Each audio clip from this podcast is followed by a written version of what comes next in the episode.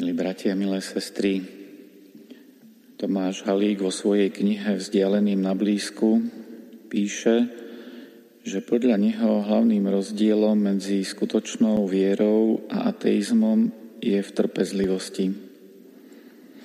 Ateizmus sa podľa neho dokonca podobá niektorým prekrúteným podobám viery práve v tom, že Božie tajomstvo odbaví príliš rýchle Ateizmus Boha netrpezlivo odmietne, ľahkovážne podoby viery ho zase netrpezlivo príjmu. S tajomstvom by človek nikdy nemal byť hotový. Nie je možné ho dobiť alebo vyriešiť ako krížovku.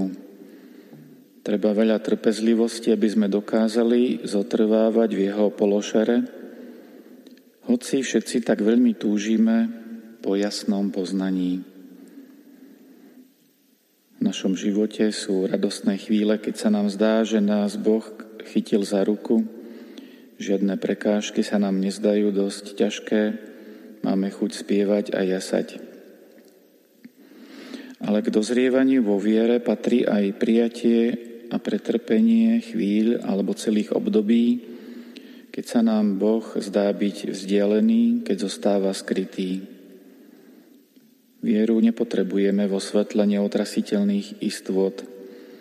Tá je práve pre chvíle, keď sa nám život zdá nepochopiteľný, pre noc Božieho mlčania.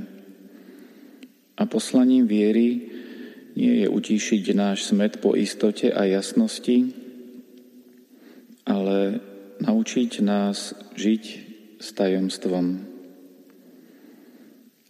Keby všetci apoštoli bez zaváhania uverili, mohlo by sa nám zdať, že Boh akceptuje iba takúto podobu viery.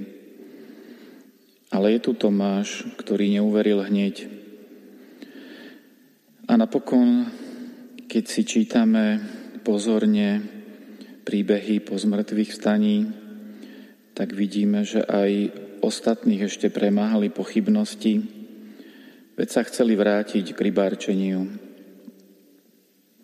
Ježíš ich však za to nekarhal, lebo vie, že hlboká viera vyžaduje dlhú cestu hľadania. Dnešná nedeľa je aj nedeľou Božieho milosrdenstva. Preto som okrem svätého Apoštola Tomáša vybral ešte jednu postavu, ktorá nás dnes môže sprevádzať a podporovať. Pred niekoľkými rokmi som si asi rok po troche čítal v angličtine, keďže zatiaľ nie je preklad, spis zjavenia Božej lásky anglickej mističky Juliany z ktorá žila na prelome 14. a 15. storočia. Napriek tomu, že žila vo veľmi ťažkej dobe, jej dielo obsahuje optimistický odkaz založený na istote, že Boh nás miluje jeho prozreteľnosť chráni a vďaka jeho milosrdenstvu všetko bude dobré. Aj ona, podobne ako apoštol Tomáš, vnútorne zápasila s Bohom, lebo ju podobne ako Tomáša trápil nesúlad medzi e, tým, čo hovorili iní a tým, čo videla vo svojom zjavení. V 45. kapitole to vyjadruje takto. Prvý súd je súdom Božej spravodlivosti a to je z jeho vznešenej nekonečnej lásky.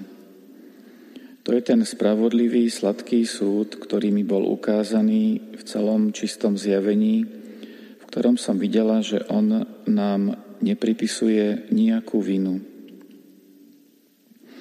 A hoci to bolo sladké a nádherné, predsa pri pozorovaní toho som nemohla byť úplne uspokojená kvôli úsudku Svetej Církvy, ktorý som pochopila predtým a bol neustále v mojich očiach.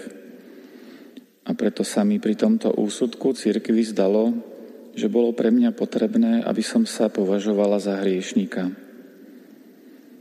A podľa toho istého úsudku som uznala, že hriešnici si niekedy zaslúžia vinu a hnev. Ale tieto dve veci, obviňovanie a hnev som nemohla nájsť v Bohu. A v kapitole 59 píše, Všetku túto blaženosť máme vďaka milosrdenstvu a milosti. Takúto blaženosť by sme možno nikdy neboli poznali, keby tej kvalite dobra, ktorá je v Bohu, nebolo bývalo odporované. Vďaka tejto dobrote máme takúto blaženosť, pretože zlobe bolo dovolené, aby povstala v odpore voči tejto dobrote a dobro milosrdenstva a milosti bolo proti zlobe a premenilo všetko na dobro a česť tým, čo budú spasení, pretože to je tá kvalita v Bohu, ktorá koná dobro proti zlu. Takže Ježiš Kristus, ktorý koná dobro proti zlu, je naša skutočná matka. Svoje bytie máme od Neho a u ňoho začína základ materstva so všetkou sladkou ochranou lásky, ktorá to materstvo bezmedzne sprevádza. Rovnako ako je Boh naozaj našim otcom, takisto skutočne aj našou matkou. Toľko Juliana. Hovoril o nej aj pápež Benedikt XVI na generálnej audiencii v roku 2010, v čase, keď predstavoval rôzne významné postavy z dejín cirkvy a svoj príhovor zakončil tým, čo ju najviac charakterizuje.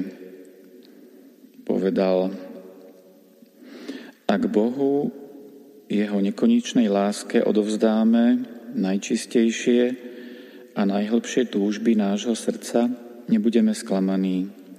Všetko bude dobré a všetko bude slúžiť na dobré.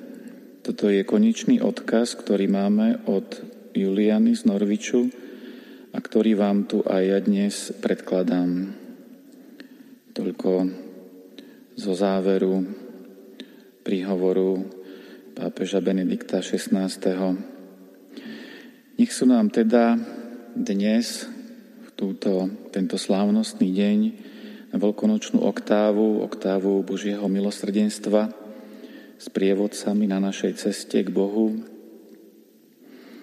Svetý Apoštol Tomáš so svojím vnútorným zápasom, na ktorý mu Ježiš odpovedal a takisto mystička Juliana z Norvič, ktorá dávno predtým, než bolo ustanovenie slávenie Božieho milosrdenstva, o tom vo veľkom štýle hovorila vo svojom spise.